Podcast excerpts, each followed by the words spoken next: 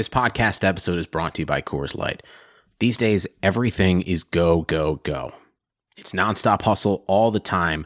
Work, friends, family expect you to be on 24 7. Well, sometimes you just need to reach for a Coors Light because it's made to chill. Coors Light is cold lagered, cold filtered, and cold packaged. It's as crisp and refreshing as the Colorado Rockies. It is literally made to chill. Coors Light is the one I choose when I need to unwind. So when you want to hit reset, reach for the beer that's made to chill. Get Coors Light in the new look delivered straight to your door with Drizzly or Instacart. Celebrate responsibly. Coors Brewing Company, Golden, Colorado.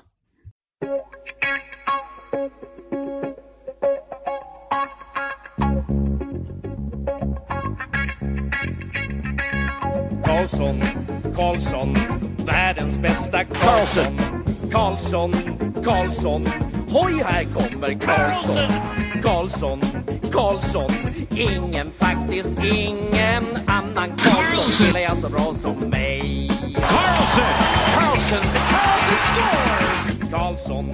Yes! Welcome everybody to episode 21 of the Keeping Karlsson Fantasy Hockey Podcast, the best fantasy hockey podcast in the world, hosted by two guys who own Erik Karlsson in their keeper pools. As always, I'm here, Elon Dubrovsky, and with me from Japan is Brian Com. This week we won't speculate, we'll prognosticate. All right. Well, we definitely have lots to talk about this week. Basically, this is going to be the trade deadline edition, and I know that maybe a lot of you hardcore poolies out there are kind of maybe sick at this point of reading about everyone's opinions on the different trades that went on before the deadline, but I think we're going to give you something different. We're going to go through a bunch of the trades and just talk about different players, how they're affected, who wins, who loses, and what you can do as someone in a fantasy hockey pool to take advantage of what happened make the smart moves that put you over the top. So let's get right into it. I feel like there's a lot of big trades, but maybe one of the biggest, at least in my opinion, and maybe especially for me because it affected my roster, is Martin St. Louis being traded to the New York Rangers for Ryan Callahan and some picks. So I have St. Louis. At first I got a little nervous because, you know, oh, he was going to play with Stamkos. Now I'm not sure, but so far so good for St. Louis on New York. What do you think, Brian? I wouldn't be too concerned about him not having Stamkos, right? Because he's played so much time already without him this year. If you look at his with or without you stats over at hockeyanalysis.com, you'll see that he had 10 points with Stamkos on the ice, but he has 36 on the season. He had five goals, five assists with Stamkos, and in total on the season, he has 17 goals and 19 assists and 120 shots. In fact, St. Louis' possession numbers with or without Stamkos are about the same, although he has a slight drop in his points per 60, but who wouldn't when playing alongside Steven Stamkos? But the, the point is, is that St. Louis' points per 60 minutes is still above two with and without Steven Stamkos. So I think he's probably capable of generating his own offense and it's shown already with the Rangers, right? Well, yeah, so he's played two games. He has one assist, but I actually watched his first game with the Rangers where he went pointless, but his line, along with Hagelin and Richards, was really buzzing. Like you could just tell that they're going to be really effective for the Rangers. I'm excited for them. I think if I were to bet on a team right now to be a sleeper to go far, I'm, I would take the Rangers. And overall, I feel good about St. Louis. And also, I feel like for people who have Hagelin or Richards, well, probably Richards won't be available, but if Hagelin maybe is available in your league, I would definitely snag him. Actually, Elon, that reminds me when you said, you know, that they are a sleeper team. I thought, well, yeah, but John Tortorella coaches a defensive Rangers team. And obviously it's been a while since he's been behind their bench. So you don't have to be worried about the Rangers being a defense only team right now. If you have one of those guys on the line, I, I think you're in better shape with Vino behind the bench than you would have been with Tortorella. All right, so that's the Rangers side of the trade, but I think the more interesting thing is looking at what happens to the Tampa Bay Lightning here. There are some very interesting fantasy implications. Firstly, who is now playing along with Steven Stamkos? Everyone wants to know. There's been a couple of games, so we have our answer. We do. Alex Killorn and Teddy Purcell have won the lottery. They're the ones playing with Steven Stamkos, and so have their owners. It used to be, you know, who is the third guy that's going to play with Stamkos, and now there are a second and a third guy. That makes things a little more exciting, and we have yet to see how fluid this line is going to be. I think Killorn has been the third player fairly often already, so we can expect him to stick. And Purcell seems to be doing all right in the position so far. It's worth keeping a close eye on Tampa's lines, but for now, it looks like this is what they're going to stick with. So you'd think that will mean that Purcell and Killorn should get a bump in their production. Of course, two games in, neither they or Stamkos have really generated any offense, but you have to think with an elite player like Stamkos, you're going to be able to piggyback some points.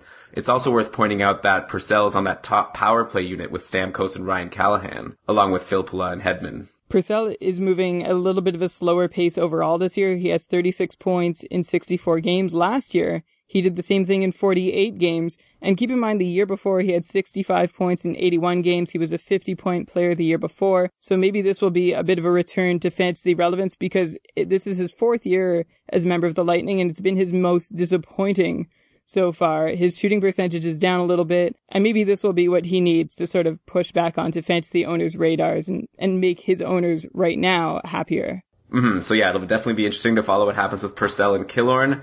The big loser, it looks like to me, in this reshuffling on Tampa Bay, is Tyler Johnson goes down to the third line to play with Richard Panik and JT Brown. Previously, Johnson had been centering a line with Ondrej Palat and Martin St. Louis, so definitely a huge reduction there. If I was a Tyler Johnson owner, I would be very scared. Well, Elon, he's on a three game point streak, and I don't know how much there is to be scared of there. His possession numbers have been pretty strong, too, relative to the rest of his team. He's still seeing some power play time, so maybe it's premature to say you should be scared, but at least be wary.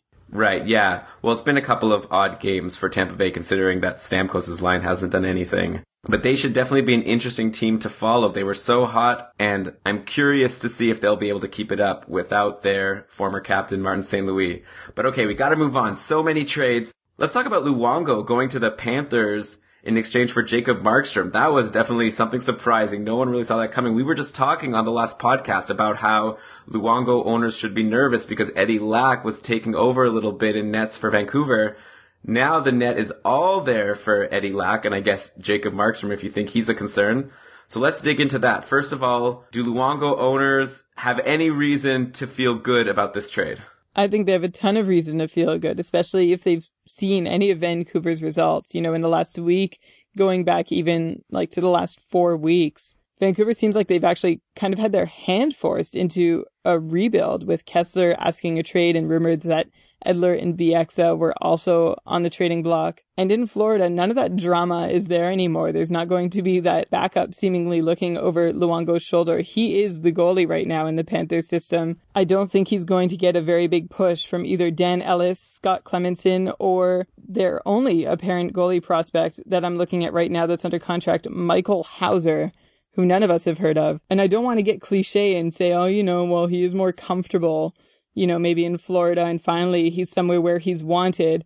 But I think it's a positive situation. I don't think much was going well for him in Vancouver. If you look at his numbers over the last few years, I mean, he's still been a strong goaltender all this time, but he's somehow gotten a bad rap. Now maybe he can put those numbers up again in peace in Florida. And it makes him, I feel, come next year's draft it, for fantasy owners, a bit more of a sleeper. I think people will stop paying attention to him now that he's in Florida. And you might be able to capitalize on like a lower perceived value for him. Well, I guess the big concern will be with his wins and his goals against average, right? It might be a situation a lot like what was going on with Ryan Miller back when he was on Buffalo. Everyone knew he was a good goalie, but no one really wanted him since he wasn't going to provide any wins and was going to let in a lot of goals. Do you see a chance for him to actually thrive in Florida and turn them around as a team? Like I said, I don't think Vancouver was necessarily going in the right direction either. And I think Vancouver is probably tearing down their roster. Well, Florida ideally is, you know, about to watch the maturation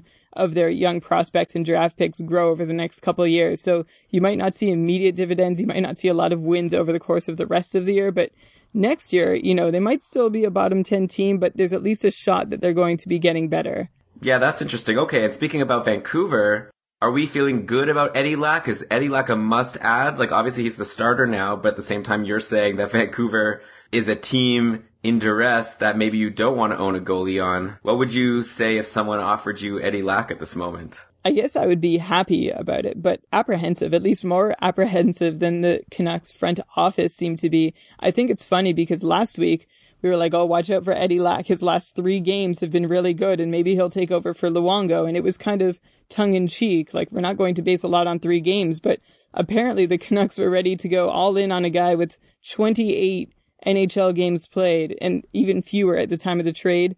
And sure, his numbers are great in that span. He has a 922 save percentage and a 2.15 goals against average, both sparkling numbers, but I am not ready to go all in on Eddie Lack as the Canucks are. If I was offered him in a trade, I'd be apprehensive. I wouldn't jump in with both feet right away, especially, like I said, considering the direction that the Canucks are going, but he is still a pretty solid goaltending prospect with a good pedigree, especially if you're in a salary cap league who's going to be good for you for the next couple of years in that scenario. All right, Brian, let me make it hard for you then. Let's say you had Luongo. Someone offered you Eddie Lack. Would you make that trade? In a one year, I would roll the dice on Luongo. In a keeper league, I would probably take Lack, although I still think Luongo might be the better goaltender, you know, for the next year, maybe two years. Right. Well, if people share your hunch and think that Florida might improve next season, then there'll be a lot of good sleepers available in the draft because right now no one on Florida is producing consistently. Yeah, no one even pays attention to them. So even if they were producing really consistently, I think only the most in-depth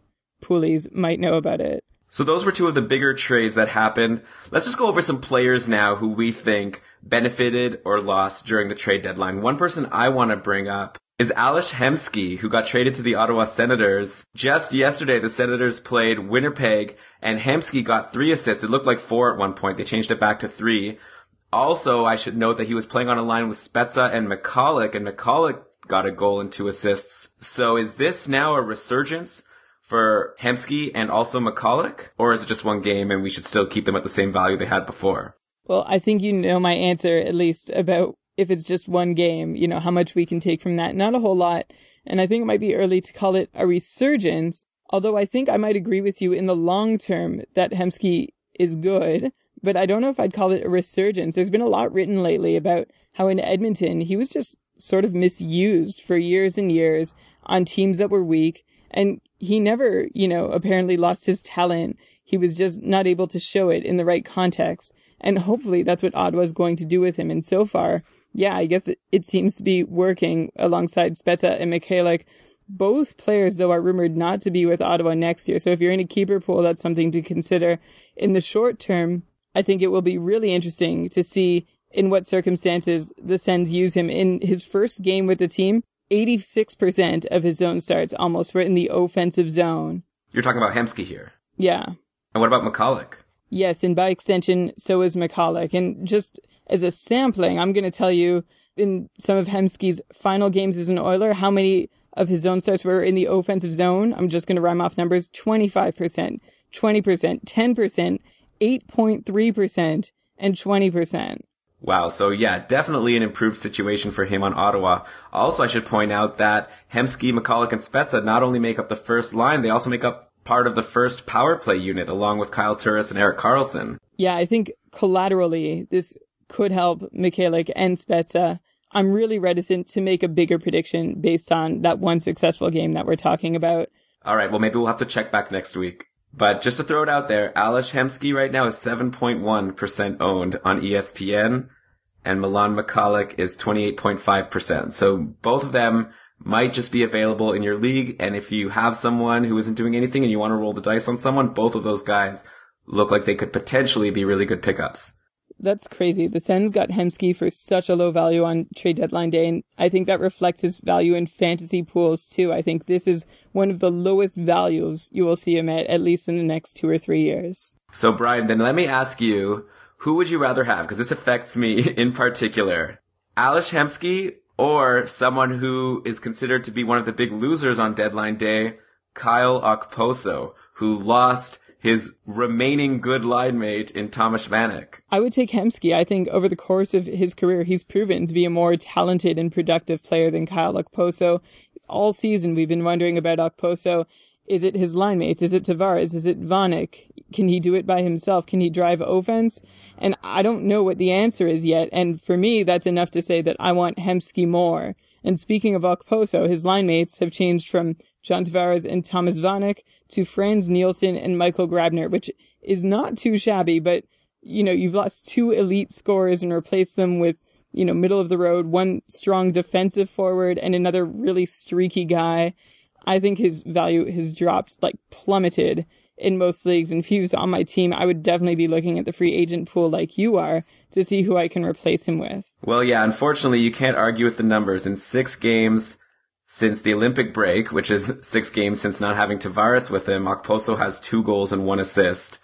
And in two games since not having Vanek either, he has just the one goal that he scored against Calgary. So yeah, I'm very scared. It's too bad. Like Okposo was my big star that I was hoping to ride through the rest of the season and then decide if he's worth being a keeper for next year. Now I don't even know if he's going to stay on my roster. Yeah, you know, like those numbers you said aren't so bad. You know, half a point per game in a small sample size is pretty good but I'm just looking, and this is also just one game, but his Corsi relative. And what that means is this. It means that if you're playing on a bad team, your possession numbers can be judged in relation to your own team. Because if your whole team sucks at possession, you're going to also, but you should not necessarily be penalized for that, right? So if you can be good, at least relative to how the rest of your team is performing, then that sort of fairly reflects your own skill at possessing the puck. And last game, his Corsi relative, his was negative 32%, which means that his possession numbers last game were 32% lower than his team's average, which is abnormally low. Like that's phenomenally low. Usually, you know, you might be minus five, minus 10, but minus 32 is otherworldly. So are you saying it's possible that even in this bad situation, it could get even worse? Like if Okposo is so much worse compared to the rest of his team, maybe he'll even go off the first line there. Of course, that depends on the coach looking at the Corsi relative. Yeah, well, I'm looking down the Isles depth chart right now, and behind Okposo is Brock Nelson, Matt Martin, and Anders Lee. And I don't think either of those are really going to challenge for the mantle. And even if they do, I mean, I, there isn't a huge drop off in line mate quality even. So wherever Okposo lines up, I guess it depends on his ice time ultimately, whether or not he'll be worthwhile holding on to.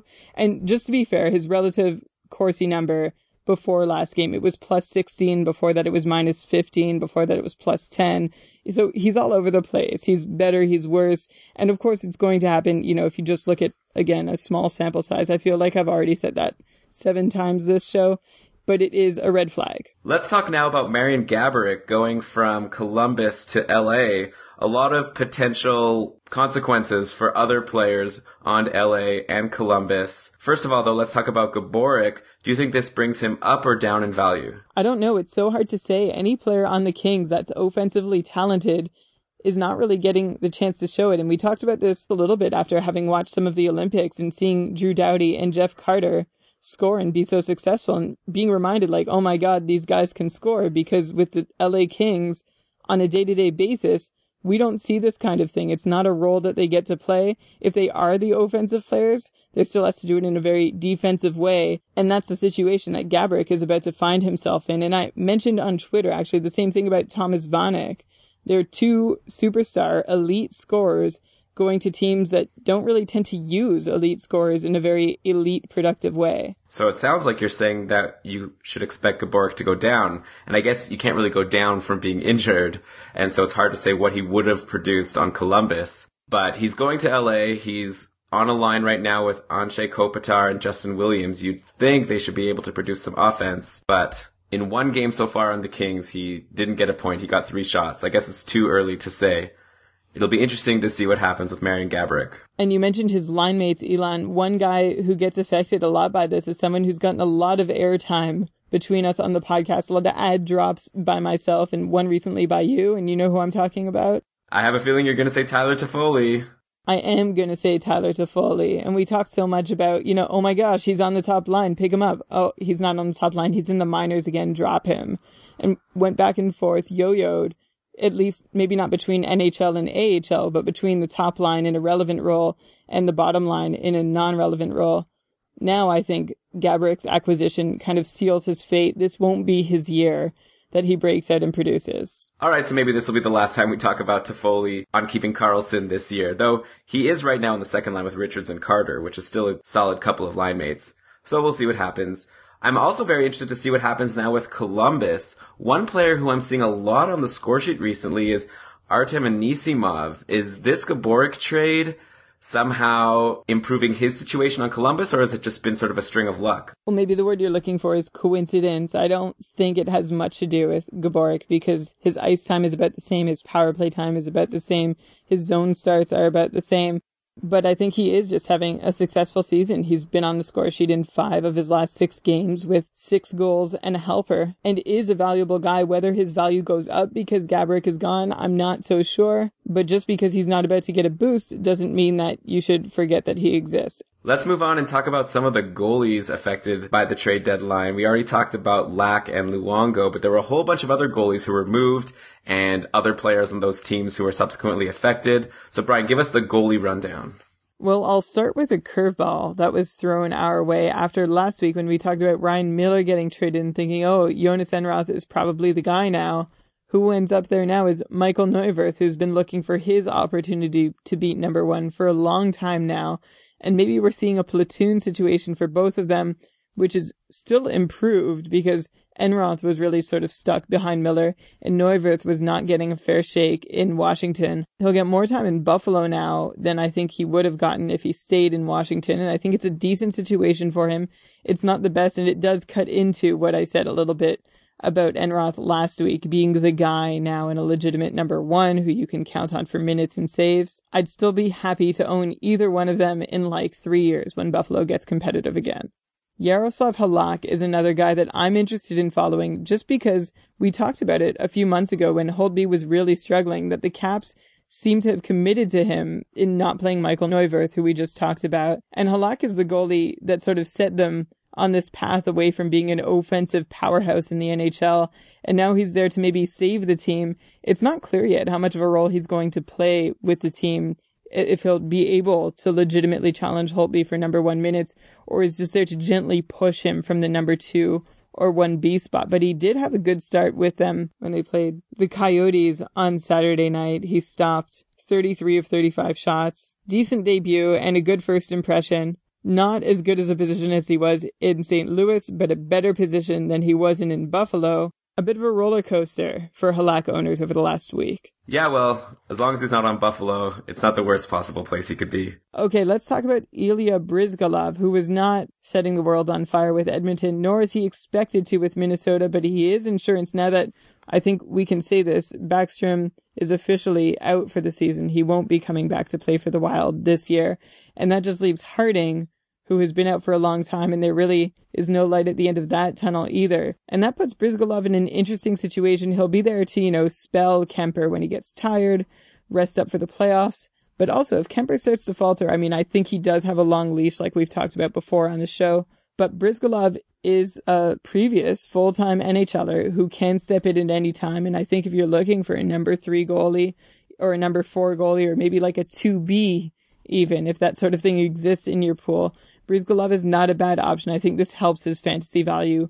Playing for a better team defensively than the Edmonton Oilers, who had, by the way, already apparently committed to Ben Scrivens as well. So would you say Scrivens' value basically stays the same, even though Bryzgalov left? I think it does because they had another goalie come in, Viktor Fasth, who finds himself in Edmonton, which is a much worse team than Anaheim. But for him personally, it's a better situation because he was battling, you know, initially with Hiller and then Frederik Andersen came up and showed that he was a legitimate number two and maybe 1B also.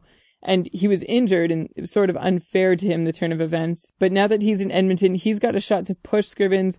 They've signed Scrivens, right, to two years. They've actually negotiated a contract with him. Haven't done that yet with Fasth. So for now, going on that alone, I would still think that Scrivens is the guy that they're looking to. But Fasth has shown a lot in his short NHL career. In 25 games played last year, he had a 921 save percentage. This year, not so hot. Five games, 886 save percentage, but small sample size. And I'm not going to put too much faith in that. I think by all accounts, he is reliably decent goaltending prospect and his value has gone up too. He's more worth having than he was before caught in like a really crowded goalie situation. All right. Well, we could continue on forever. There were a lot of other trades. We're not going to get to them this week, but if these players start doing something noticeable, we'll definitely bring them up next week. But let's close out the show with some players of note like we like to do every week. So Brian, tell us some players that people should start flagging on their watch list potentially. Well, there are two players that you should flag only for the reason that they are playing on their team's top lines with talented players. Uh, the first that I'd like to talk about is Kyle Palmieri, who was on the top line in Anaheim for a spell earlier this year alongside Ryan Getzlaf and Corey Perry. Yeah, Palmieri might be an interesting pickup at this point. He's only 0.2% owned in ESPN, but playing on a line like that, he's also on the top power play in Anaheim at the moment. And yeah, so in two games since Dustin Penner got traded, which I think triggered him to go back to the top line, he's got one assist. And in the game where he didn't get any points, he got six shots on goal. So definitely something to keep your eye on. Yeah, and you know, there's a lot of guys that the Ducks can plug in there. They have a lot of young players. They have, you know, maybe Bonino or Etem or Silfverberg We'll see time alongside them on the top line too if Palmieri doesn't really produce or if they need to shuffle their lineup. But for now, I think he's a good option as long as he's on there. You know, what we said this, what, like four months ago too? Whoever's up there is going to have a good chance to put up points or offense. Mm-hmm. So who's the other guy? The other guy is Elias Lindholm. He's playing on Carolina's top line alongside Eric Staal and Jeff Skinner. Not doing a whole lot with the opportunity so far, though. He has just one shot on goal in his last three games, though he did have a goal and an assist three games back. So I guess we were right in saying to not jump on Jiri Tlusty back when he got that opportunity. I remember you mentioned, Brian, that this probably won't last, and it looks like it hasn't. Yeah, we were right. It's always good to point out when that happens. On the season, you're probably wondering because this is not someone you've been tracking. He has just five goals and nine assists for 14 points in 41 games. So nothing to really get too excited about. Just someone in really deep leagues to consider. He is a victim of a very low team on ice shooting percentage right now, which means his PDO is a little low. Also his on ice save percentage is pretty weak neither of those necessarily reflect his own talent as a player. They both might imply that his numbers should be better than they are, except that seems to be the case with all of Carolina. We've talked about Jordan Staal this year, and he's been a real big victim of this too. So I wouldn't read too much into that. Just watch him while he's on the top line. Carolina doesn't seem to be going too far these days. But again, if you are desperate for a free agent pickup, if someone's injured and there really aren't a whole lot of people available, you could probably do worse than Elias Lindholm. Okay, and I'm going to finish off the show by talking about our jobber of the week. Brian introduced this term last week to be a guy who you shouldn't pick up expecting him to put up huge numbers, but someone you could rely on to get you points when you might need them. The jobber for this week is Travis Zajac on the New Jersey Devils. And Zajac is just one of these guys where, you know, he gets hot and cold. Sometimes he's doing really well, sometimes not so much. He always seems to get good minutes on New Jersey. Right now, he seems to be clicking with Ryan Clowe and Jaromir Jagr on the top line there. He's also on the top power play unit with Jagr, Elias Brunner, and Zidlicky. So, Zajac might be someone to grab if he's available in your league. He just got a goal and two assists in New Jersey's last game against Carolina. It's hard to know whether he's going to fall back asleep or be able to keep it up, but he is playing with the ageless Jaromir Jagr, so I'd probably bet on the latter rather than the former. I think that he might be good for the rest of the season. Yeah, well, he is on my watch list, and over his career, if we want to find a little bit more of an indication about what might happen with him, he's a little bit better than a half point per game, which makes him generally fantasy relevant. This year, he has 11 goals and 23 assists for 34 points in 63 games. Not excellent, but all he has to do is do it for the next few weeks, especially if you're in a head to head league, and you'll be in good shape. He could just put you over like a good jobber does. Thank you, Brian, and thank you everyone for listening. This has been a really fun episode. We hope you enjoyed it. We hope that you picked up some tidbits that will help you to grab that fantasy championship down the line. A little TLDR here. Michalek, Hemsky, Zajac, Palmieri, a lot of potential low owned players that could be good pickups that you'll be happy you made later on. So please write in. Let us know what you've done. Let us know if our advice has spurned you to make any actions and whether you're happy or not with them. You could write at us, keepingkarlsson at gmail.com. You might also want to write about how we advised you to pick up Carl Soderberg last week. He's got four points in his last four games, so you're welcome for that. Also, follow us on Twitter at Keeping Karlsson. We've had a really fun week on Twitter since the trade deadline, responding to all of your tweets, answering people's questions, trying to give advice. It's a lot of fun. So yeah, follow us there. Also, you can check out our website, keepingkarlsson.com. But that is going to do it. Let's cue that outro music and Brian, read us the credits, please. Thank you to the resources we use to research and plan the show Extra Skater, Left Wing Lock, Behind the Net, Dobber Hockey, Yahoo Sports, and ESPN Fantasy Hockey. Well done, Brian. You're, you're so good at that now. Really smooth. Mm-hmm, definitely. Not going to require an edit. But okay, goodbye, everybody. Good luck.